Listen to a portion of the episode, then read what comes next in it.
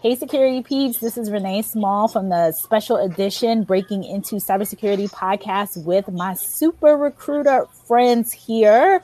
So I will introduce everybody, or we will go around and introduce everybody. So, Alex, do you want to start first? Hey, good morning, all. Um, Alex Henry.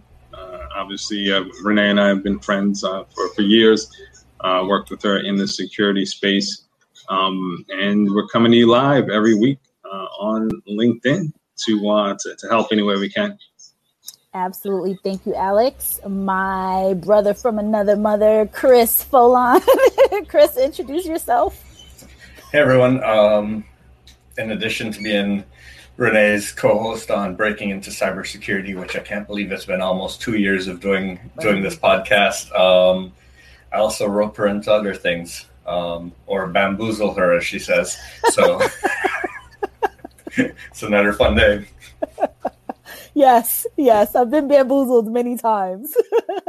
Thanks, Chris and Danny. I feel like we're all family here. Like I've worked with each and every one of you, and I just love this group. So, Danny, please introduce yourself.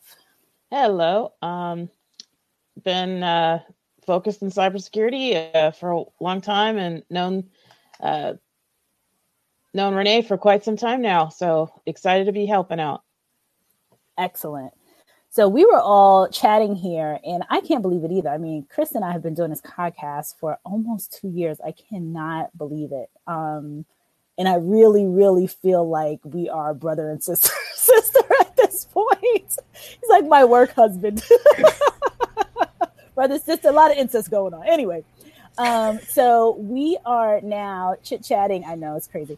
Um, we have been talking about some of the things that are happening in this industry um, and just overall, like we're dealing with COVID 19. The reason why we put super recruiters together is because we want to come to you and provide um, topics of discussion that will help you while you are searching for a job during this time. And we know that many of you unfortunately have lost your opportunities with no fault of your own. It's just that because of the economy because of the current time um, we have been in a situation where we are not um, you know we, we're just losing a lot of a ton of jobs and obviously in a recession and potentially um, worse than 2008 uh, we'll see when this all falls out but when it's all said and done, you know, we want to come to you and bring our perspective, what we're what we're hearing and seeing from a recruiter's perspective. And because recruiters, um, and Chris is an adopted recruiter and career coach, because we hear and we we speak with so many candidates and we speak with so many hiring leaders,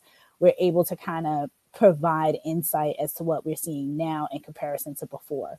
And one of the things that Danny talked about, brought up, um, is the mental health aspect you know we all of us are parents on this on this um, podcast and we are struggling with our children. Um, i have little ones. Mine are all under 10 chris's are under 10 um, i think alex i think his his your daughter's under 10 no she's a little older. No my daughter's 12 so we're good okay Clo- close.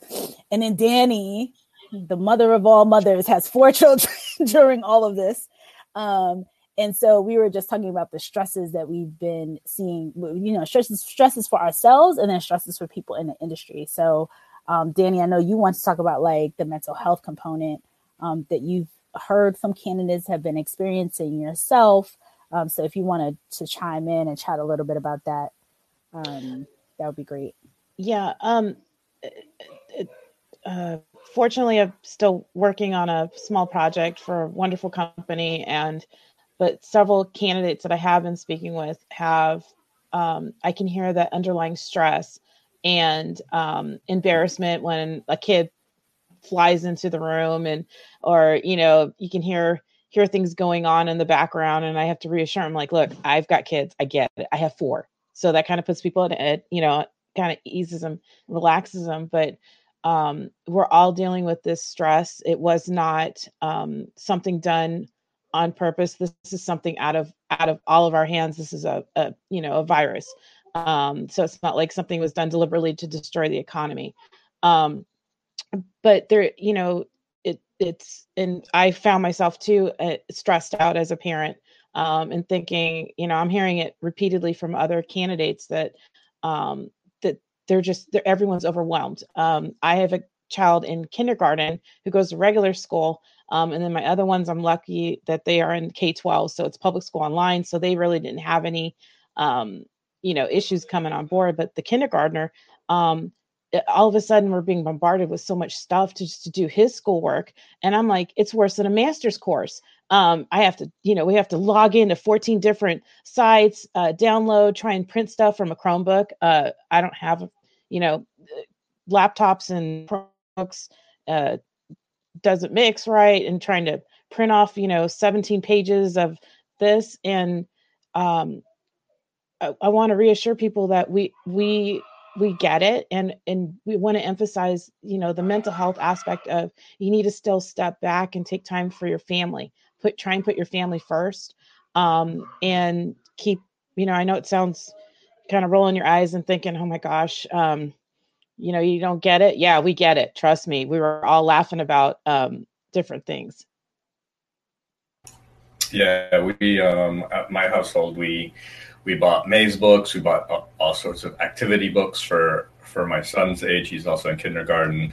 Um, i purchased abc mouse um, looking for all sorts of activities that i could use because like you mentioned um, the the school provided umpteen number of links but if you're the one that has to sit there and go through logging into each of these applications with them, that's that's your whole day. So that that's why I opted for like ABC Mouse. That kind of provides a whole classroom um, experience all in one application.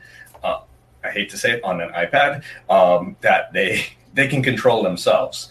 Um, you can guide them and then they can control themselves. But I think that helps bring the sanity back to the parents that they can try try to manage everything in a in a more reasonable basis. And also for those that are looking for for roles or interviewing for roles. Um, having something that you can um, distract your kids so that you're not jumping all over you in the middle of an interview is also helpful. Um, and then, like Danny mentioned, you don't feel that embarrassment of that interruption.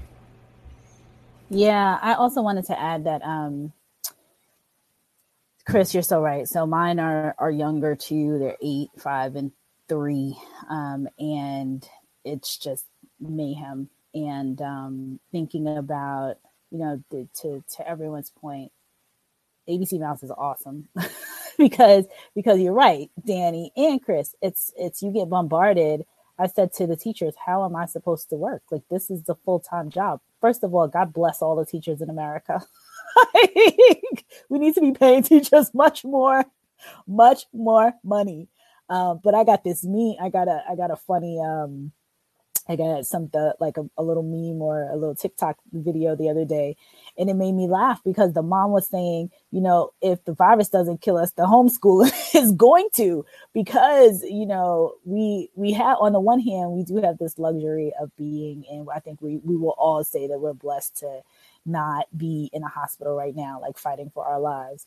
Um, in addition, you know, you have all of these stresses that come along with being at home with, especially little ones um, who have a ton of energy and they have the um, attention span of gnats, as Danny said earlier.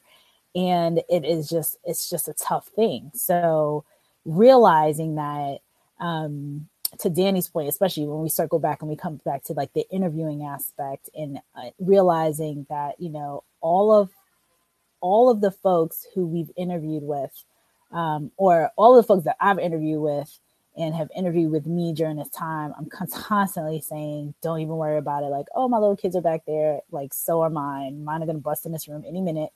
Um, so don't feel bad. And it's just what's happening right now. It is what it is, and I can't, you know, the one thing that's great is every once in a while when my kids used to be kind of in the background, I'm like, and Chris will laugh at this because we would do live streams and my kid would be like walking across walking across the back of the live stream.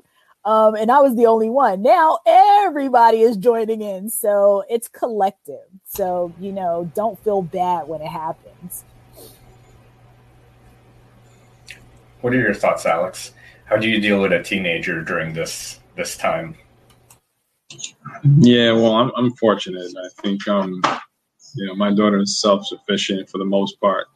Um, I have brushed up on my seventh grade math, so that's a, that's a plus.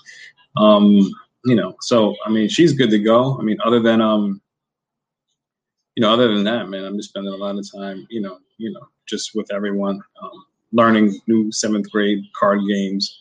Um, you know, so I, I would take advantage, you know, being home with your your, your family and your children. Um, you know, from from that aspect, you know, it's it's a blessing um, because we don't see them. You know, the teachers see them more than than we do typically, right? So now the shoes on the other foot. Um, you know, so take advantage of it. You know, at the same time, you know, just remember that everyone is sitting home in front of the computer. So from a from a search perspective, I mean, you will have access to probably a lot more people than you ever had before. Um, so just, you know, just um, you know, find some time, you know, when, when you're not with the children to, uh, you know, to jump on LinkedIn or, or whatever platforms, um, because people are, you know, are there um, and available.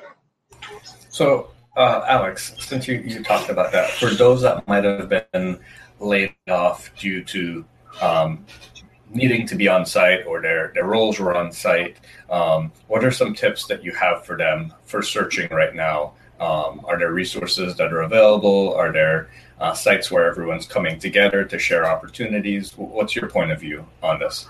Yeah, I say, um, I mean, obviously LinkedIn is, is huge, right? So that's the, the biggest one that, that I use. But I would say within that, you know, jump into certain groups, um, you know, network um, with with folks in those groups that are, you know, that that are have a similar background to yourself.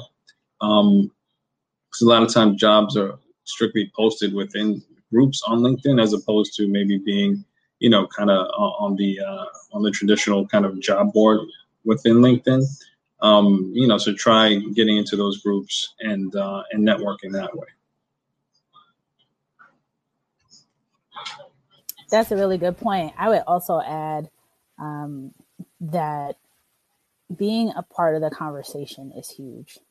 So you could be on a timeline and you may feel that you know this person is so much higher so if you're in our, in our space right the CISOs of the, the kings and the queens of the of the world or the CEOs of these cybersecurity companies and I would say that Chris is awesome at this you know making comments putting in his opinion um, and anyone can do it and the next thing you know that person is following you and paying attention to you because they want to know they look at your feed. Like, what do you do? You know, what what what does this person know? What are they an expert in?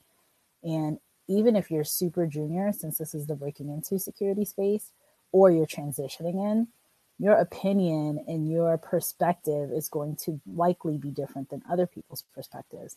And you can always provide that perspective so even if, you know, I might be looking at something in a super technical, I don't know what it is, I could chime in with my perspective on whatever the topic is.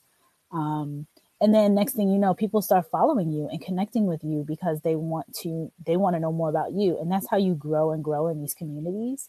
Um, be a part of the conversation. If you're just posting and you're not responding or when I say responding, I mean making comments in other people's topics um, or other on other people's feeds, then you're probably going to be out here. You know, you'll you'll have your own list of you know long list of feed feeds with probably not much on it. But if you start communicating, if you start following people, and as they make comments, you add in and chime in, and people start to like your comment and connect with you, and that's how you kind of grow your network. So a lot of folks out here, you know, if you're trying to expand your network or make it bigger or grow it, that's another additional way to do that. And then when you're in those networks, then you start to learn more about opportunities because people tend to they'll post, oh, I have this job, oh, I have this going on. They post it on their feeds um, versus posting on like a job on, on the the you know the LinkedIn jobs. So that's just an additional point.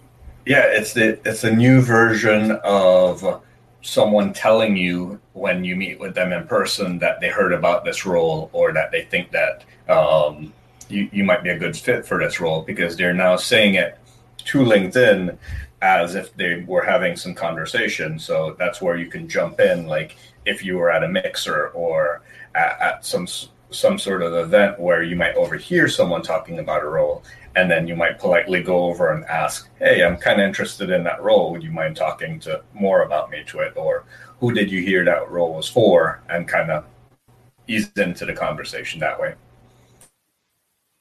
Yeah i try to think about all of these conversations online especially for people who are not used to being in in you know these kinds of conversations online is if it was offline so, you know, when you're thinking about what you would be doing offline, would you sit if if if there was a CISO that you that was holding, having a conversation with four or five of his or her friends, and you know additional people joined in and joined in, would you stay on the sidelines and not say anything, or would you introduce yourself, or would you make a comment, or would you you know like think about some of the things that you do offline and how you would do it online. And then then it's kind of easily translatable. So you make a comment you chime in um, you bring in your perspective. And when you're doing that three or four or five times on influential people's um, feeds people start noticing you. And really really they want to see what you have to like oh you know alex was around. He made a comment on this person's feed and this person's feed. And he's putting out some a little bit of content too. And so they start noticing you. And from what i've we've and i think we would all echo this when we speak to leaders and we hear like okay when you're looking for someone what what do you what do you do? They immediately go to linkedin profile. They're not even really looking at resumes heavily anymore. They want to know who are these people? What are they doing on linkedin? You know what comments are they making? Um how deep down how much are they passionate about what they do? And it's it's it's all on LinkedIn. Like that's where a lot of this stuff is happening. So I just wanted to add in that that comment and that point. Um, the, the downside to that is you have to be critical, be careful of what you post. So you don't want to be too negative all the time. Um, you also don't want to be too superficial all the time because that also gleans insight as to your level of understanding or passion for the field. Yes, that's true. I would add that, and I and I think um, some of the posts that people make, it makes me wonder if they fully understand that everyone can see what they're saying and everyone can um, everyone is is viewing some of the comments so you know sometimes a lot of the political comments that are that are posted um, it's fascinating to me because you just don't know people. You know, if you were in your office, I say this, I think about this too. If you were in your office, would you be making these comments? If you were, you know, there, there are things out there that people are posting that everybody can see them. And so, would you want to, and it, it is totally up to you as an individual, do you want to shout from the rooftops, you know, who you voted for, why you voted for them, and why they're the best, and whatever, you know, whichever way you sway, you know, you swing. Is that something that you want to be posting out or screaming out if you were in your office and you're, and you know, if you were at the water cooler? Are those the kinds of conversations that you would be having? So it's fascinating to me. Sometimes I click on, you know, I'll click on a person's profile and I kind of like read down further or I click on some of the comments that they made and I'm like, they really like this is and, and you're actively looking for opportunities and then you know, you just don't know what's out there. So keeping things kind of neutral and thinking about offline, what would I do? That's always the question. What would I do offline? What would I, you know, if I were standing in an office, if I were, you know, in front of and and and then echo and then mirror that, mirror that online. Um, because I think people forget a lot, or I don't know, they they they don't realize how much people look at linkedin how much leaders look at linkedin how much you could potentially be um you could potentially be removing yourself from an opportunity just because of a comment that you made that you might not think is a big deal but you know the person on the other side is like oh well you know, I don't like this person's views or whatever. So I'm going to immediately ding them out, especially in this environment when there's going to be just so many more people out there looking for opportunities. So, um, yeah, actually, I'd like to chime in about that. Um, and, and I think everyone is, um, in some way has, uh, unknown biases, and that's something that as as a um, in talent acquisition as a recruiter, I try and separate um, that. I don't care. Um, I'm, I'm, a military spouse, and we pretty much just love and embrace everybody. Um, yeah, and I have it. You know, all of us have certain political leanings and so forth, but the main thing that I'm always looking for is can can you do the job? Are you qualified? That's what is the most important thing. Um, but at the same time, you still want to be professional, um, and you still want to accept people for who they are. And that's what is the beauty of that's what true diversity is. It's not you have to be the same way as somebody else in order to do the job. That's the main thing that um, recruiters are are interested in, and so that's where you always shine the best. Yeah, and to to to add to Danny and to just I guess reiterate my point from a I think from a recruiting perspective, we are looking to get people to the table. That's our whole goal. Like our whole goal is like making that match and getting you to the table. Where we don't want you to fall off is that leader who, you know, has whatever they have going on in the background. They go and they click on your profile and they see all this stuff. And then all of a sudden you're dinged out and nobody understands why. It's like, wow, this person had great experience. You know, they had like all the technical expertise. They were in the right company. They, all of these things look great. And then all of a sudden it's like the leader doesn't want to, for whatever reason, you're dinged out and you don't, nobody understands fully why. And it could be something as simple as something that you posted that came off um, uh, you know, potentially offensive, even though it might not be offensive, but it comes off in a certain way. And it's just to be cognizant of whatever you're putting out there. So, so what have y'all been seeing in terms of um, from in terms of people and their interviewing, um, you know, the interviewing skills, especially from the online interviewing. I know a couple weeks ago we talked a lot about people being online um, and having their backgrounds looking kind of crazy, having um, issues when it comes to uh, just the sanity, I think, sanity checks of interviewing during this time. Um, what are you seeing out there? Anything um, interesting? Yeah, actually, I had a, a, a candidate who um, uh, was actually not very professional. I think he forgot that he was live in front of me and um, he kept touching his face and stuff and he started popping his pimples. Um, mm. Yeah. And I was just like, um, you know, trying to be, you know, I'm like, okay, I guess he's really relaxed with me or something, but this is just a little too much. So please be aware that um, it, if it is live, we're, we're, we're seeing everything you're doing. So please refrain from you know touching your face and stuff because that was uh, in all honesty i've never had that happen before um in you know in a live one but uh you know in person but this was that was over the top so yep omg i'm looking at some of the comments and stephen owen says that um not that i'm an expert but having insightful valuable things to say helps critical thinking is key to being able to have something valuable to say Everyone has a perspective. Too few have confidence in their own to express it and instead adopt the group perspective. So I think he was, and I, I, comment a few minutes ago about providing your perspective. Yeah, I think uh, group thing, group think is definitely something that people sink into. Um, the idea is that rather than taking someone else's point of view as analysis and adopting that as your own, maybe go back and look at the source. Go back and look at exactly what you're talking about, form your own opinion.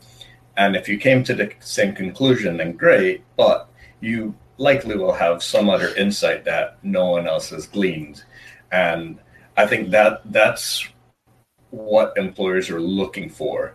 Um, if they can have that diversity of thought on their on their team, they will benefit greatly from it versus having everyone that agrees on the same thing because they came from the same school, they came from the same background, ha- have that ability to look at things and analyze it for yourself and not just adopt group think. Yeah, that's totally a valuable point. I think that people underestimate how much perspective they bring. Um, and I say it all the time. You can have four people that look on the surface, they all look the same. It could be the same race, same sex, same age, same, you know, all be military, all be different things. And then you look at someone's background or where they've been, where they've come from, or, you know, just where they've worked or the different types of um, experiences that they've had. And that's why Chris and I talk a lot about um, being in having that diversity of thought and really looking past the surface and going under. And I know Danny probably knows this better than me when we think about that um, unconscious bias. And there, there's usually a little chart, a, um, a graph, and it shows you the iceberg and the tip of the iceberg, and then you go underneath the iceberg, and there's so many different layers of things going on um, with a person. And you may not know, you know, this this person may have a different perspective because you know you grew up in a in a in a in a suburb in a nice house and they were homeless when when they were a child and they bring this different angle to things that you know you just don't know. Or someone like chris who's lived all around the world who grew up in the you know who lived in the caribbean who lived in europe who lived all over the place his perspectives of what he's seen in life is going to be just so much different than someone that has been in their hometown for their whole entire life. So it's just thinking, not underestimating what you have to say and what you have to offer. So, I have a question for the three recruiters on this call.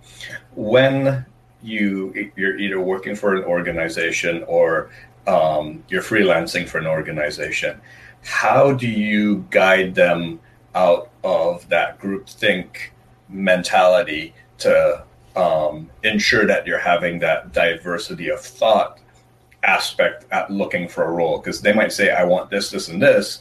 But when you talk to them more about the role, you realize they need that, that, and that. How do you have them to realize that and maybe change change their outlook as they're hiring? Yeah, I'll jump in. Um, so I would say first and foremost, um, you know, it's it's a conversation that you have to have, you know, and and, and be open about um, with regards to you know the types of candidates we you know we're gonna source for you. Um, and then even on top of that, I think as a recruiter, um, we have the power of who we're submitting over to you know the hiring managers, right? So if we speak to someone who may not have been in that kind of that, that blueprint that they were looking for, but we've spoken with them and know that they're a solid candidate you know, I'm going to make sure that my notes show that this person is a solid candidate and you should consider them. So, you know, I'm just not going to send over, you know, the the traditional kind of white shirt, blue tie, blue suit type of person when, you know, someone else with a, you know, someone else can can step up and, and do the role, um, but just may not have gotten the look because they're not in the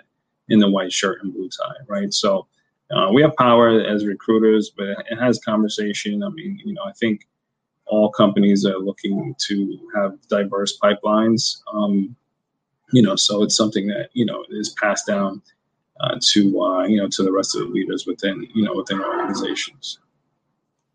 Um, I'd like to jump in though, like in regards to um, diversity, I think that there's been a um, a real just a spew of um, unrealistic expectations like oh we only want to hire and they'll they'll label it we only want to hire females for these roles. We only want to hire this this and this.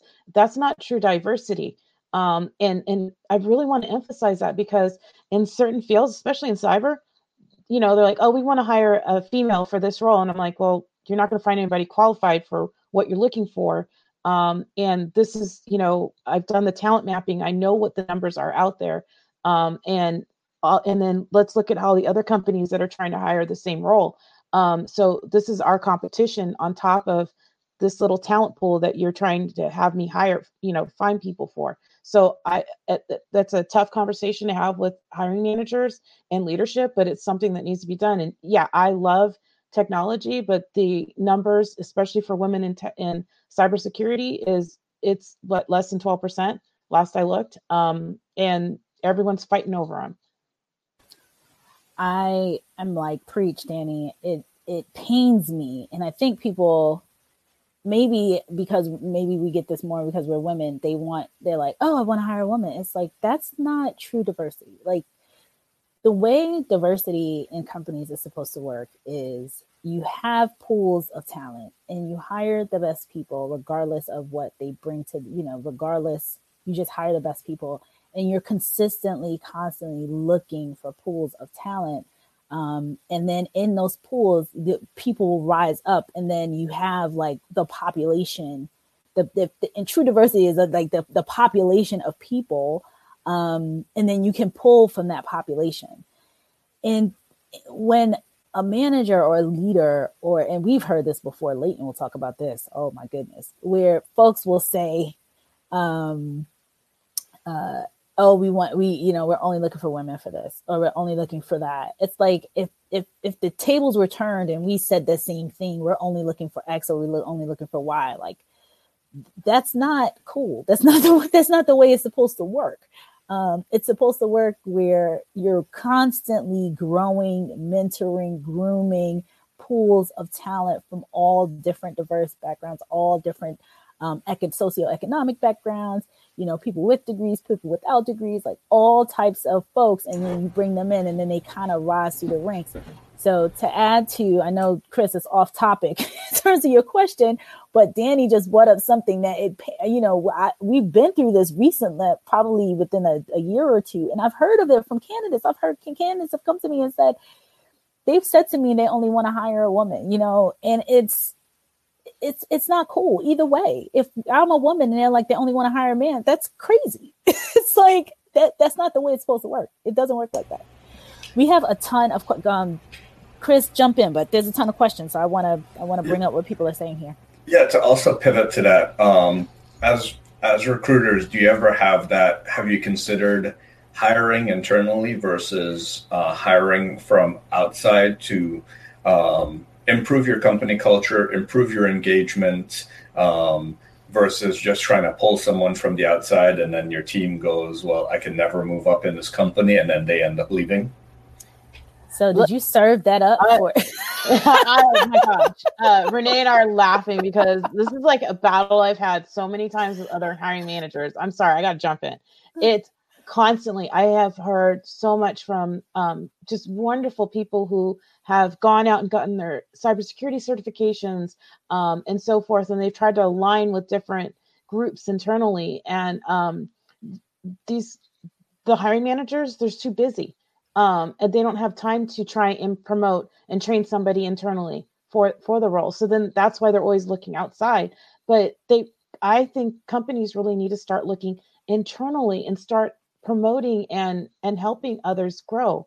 Um, and those are the companies that are going to be the most successful because uh, they won't their turnover won't be so bad.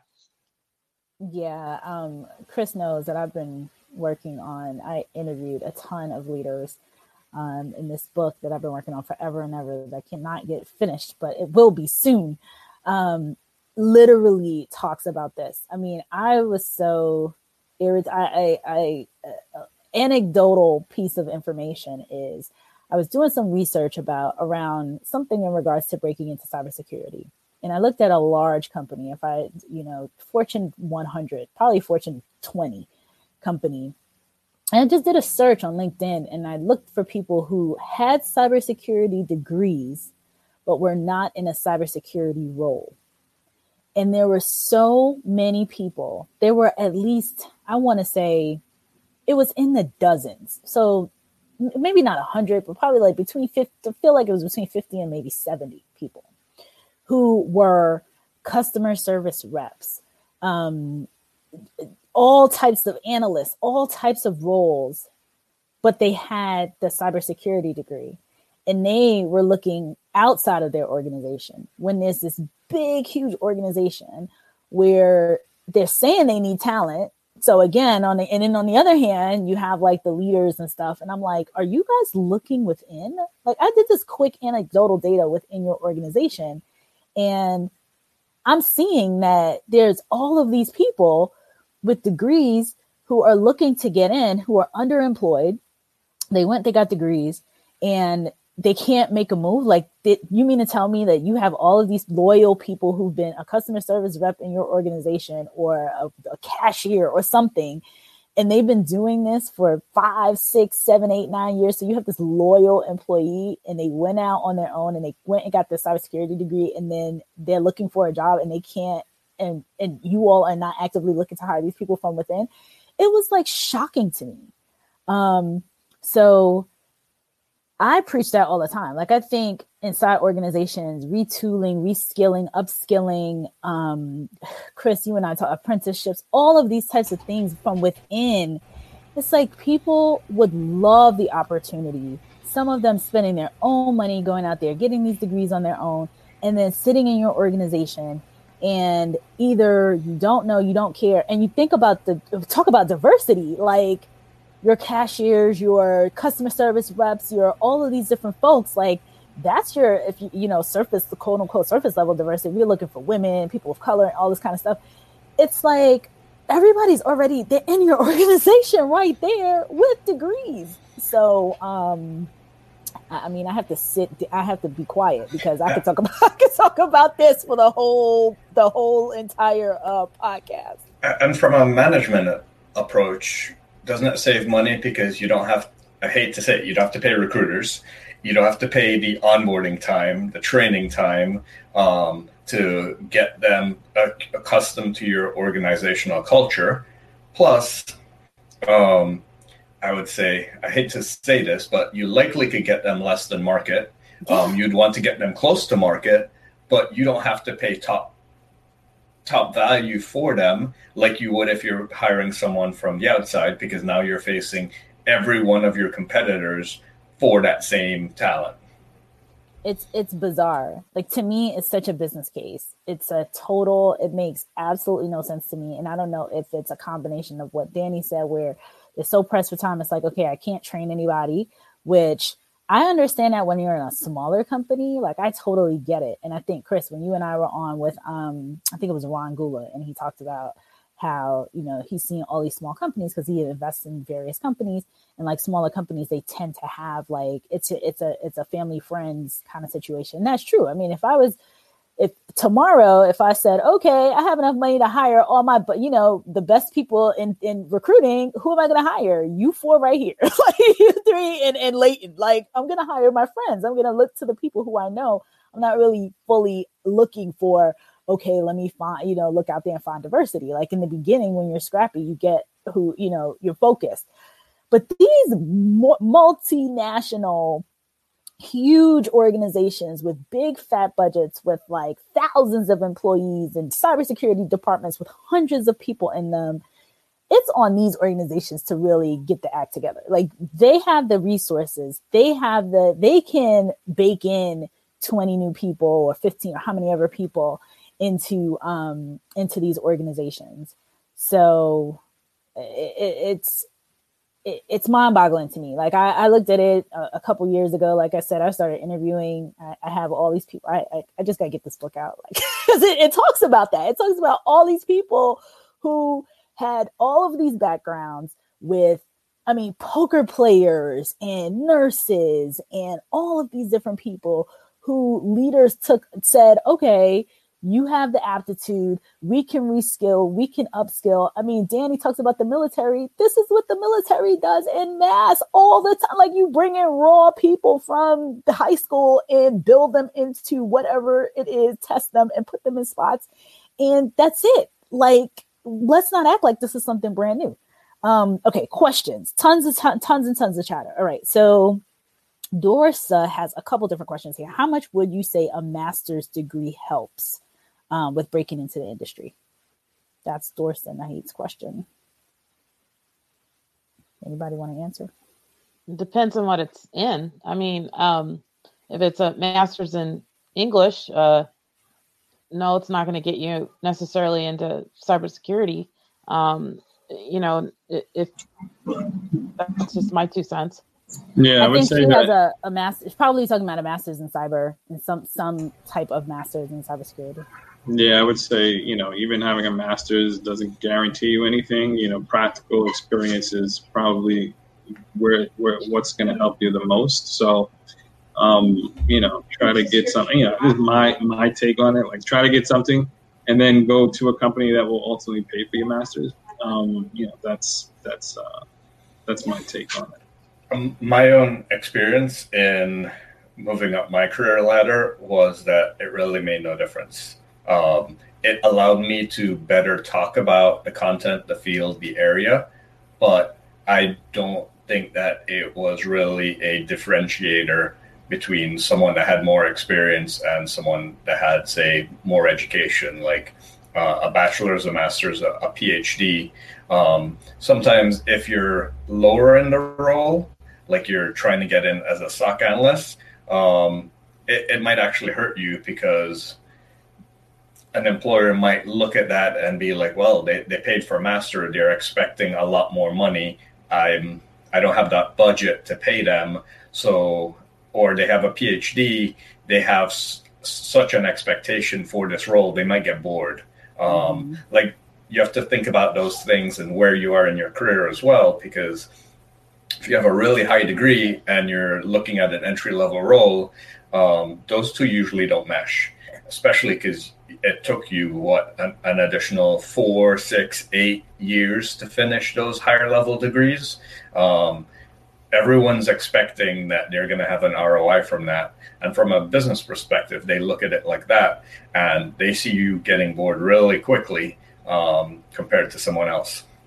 In addition, they will think that you're overqualified. Like that's immediately what comes to mind. That leaders yeah. will say overqualified and next. Like they won't yeah. even just move you over to the side. Like, oh, this person's overqualified. They got a PhD. What, what, what are they doing here at this little, you know, entry level small job? So yeah. and another thing too is just from the practical level, do you really are you really able to take on more debt? You know, if a company's not going to pay for it. Yeah, good point. And then William Carlson. So Doris is saying like, let's say software engineering now, now meaning the master's degree in software engineering. So Doris, I don't know what degree you have, like what undergraduate degree you have, but Chris, you want to jump in?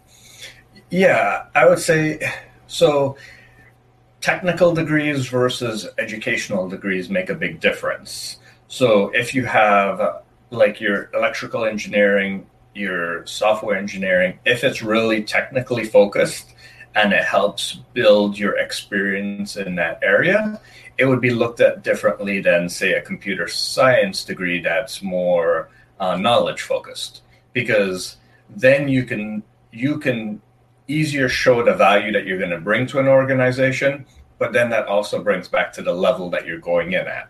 Um, if you are looking for an entry level developer role and you have someone that has this vast experience in developing complex systems, you don't want them in that entry level developer role because they'll get bored. So it's back to that same thing. Your degree should match your your level in your the career ladder and where you're going otherwise overqualified or get bored easily or whatever excuse the employer wants to use.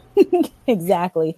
Um, and then William says to to to add to that, he says, um, does having a master's in cyber with zero experience hurt a candidate? I think Chris, you touched on it a little bit. I, I want to say almost yes. I mean, if yeah, if I'm looking for a, a, junior level help desk analyst and they have a master's, um, that hurts for me if I were a hiring manager, right? Because I would I would want to ensure that like they know how to troubleshoot a computer, they would know how to do this.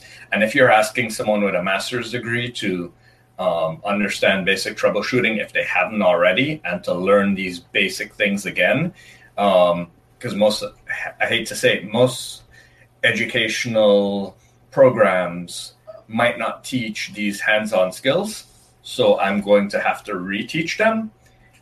I I don't see individuals with a master really going back to that level. And I just want to reiterate what I think Alex said earlier about experience trumping everything. So there is a level of excuse me, knowing a lot of companies, their barrier to entry is a college degree, a four year degree. So, you know, and I'm I'm never the person to say not to get a degree or not and continue your education because I'm not that person. Continue your education. However, you have to have experience. Per, the, if if you are up against, and this is really the, where the rubber meets the road. If you are candidate A with a master's and a bachelor's in cybersecurity, and you have candidate B in zero experience, and you have candidate B with a bachelor's and two years of experience or self-taught, self-directed projects or something on GitHub that we can go back to and a hiring manager can see, well, what's this person doing? Are they doing that capture the flags? Are they doing, you know, all of that stuff? That person is going to trump you in your zero years of experience. So while you're getting your degree, you can you want to continue to have your hands on a keyboard because the questions they're going to ask you are going to be how would you do this? Or how have you done this? Or you know it's going to be things that you need to answer um, if you happen to get to the point of okay i do get an interview they want to see the actual this person has done this before. Like i'm not starting from complete scratch. So when we tell you or we give this kind of advice like you know one versus the other it's when you're looking at two candidates and you're seeing this person had. That's why some some managers will say i'll even take somebody with a, a an, uh, an internship or two like a couple internships a couple you know let me see the work that they're doing. Like what are they doing? The actual doing trumps the just plain um, degrees. And we know that in the degree program hopefully you are doing some stuff. Showcase that. Have your website. Put up a blog. Do something that you can show to employers this is what i'm doing and take those little bits of experience. When I tell people that have like quote zero experience, take that what you've been doing in your master's program, d- go deep in it. Hopefully, you enjoy what you're doing and you, you're getting the master's because you love the, the topic and the subject. Go deep in it and then post it about it, talk about it. That's your experience. So. Yeah like I'm a professor online and I have some students that just go through the motion. Like they just answer the question. They don't do any additional research. They don't do anything else. Where others, they produce weekly papers that go in depth into a subject. They show their point of view. They show their analysis. Like if they just published a blog on that every single week and I were an employer, like that, that would be amazing because you see them, A, them progressing, be their point of view and how they approach their analysis. Okay, awesome. So I know all of us, we have been, we, we went long today. Goodness. so 47 minutes. Um, this is a, a, a, juicy conversation and there's so much talk on here. Um, and we will make sure to get to all of your answers. Um, unfortunately, we can't answer them all right now because, like we all say, we, we do have day jobs. so, so we're gonna go back to work. But I appreciate all of this. I mean, William has so many questions. Stephen Owens has some comments. He talks about um, it's a mystery to him why so many things are prevalent. He talks that uh, he says he thinks specific college can sometimes make a difference. For example, if you look at the people who have more than four years experience in Amazon, you will find a very high number of them who graduated from Waterloo University. So, you know, if you're if you're in a school and they're recruiting from that particular, you know, a company comes like that's how I was at NYU, we would have PwC, EY, you know, you had certain companies that just came all the time and recruited from from your particular um, school. So companies that have partnerships with your school, that's that's a great way to get in. Um, so uh, Steven says, I spoke with many peers at Amazon. Waterloo had a boot camp sort of feel which is a good fit for the sweatshop mentality I observed in Amazon. Okay. So in any event, he's just saying that at this particular company, they like people from this school.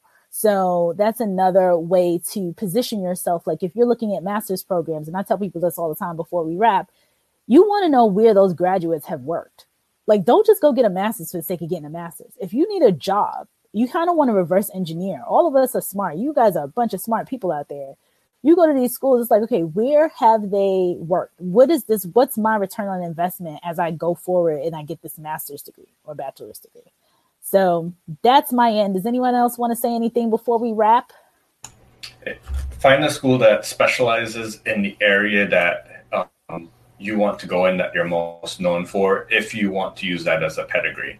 So going to your, your local state university, if they don't specialize in cybersecurity, you having a master's from them isn't going to differentiate you. However, if you go to MIT and you have a master's in cybersecurity from a pedigree school like that, that will make a difference. So also think about that. Not just a master's for a master's, but the level of rigor that you're going to get from the school producing um, that graduate.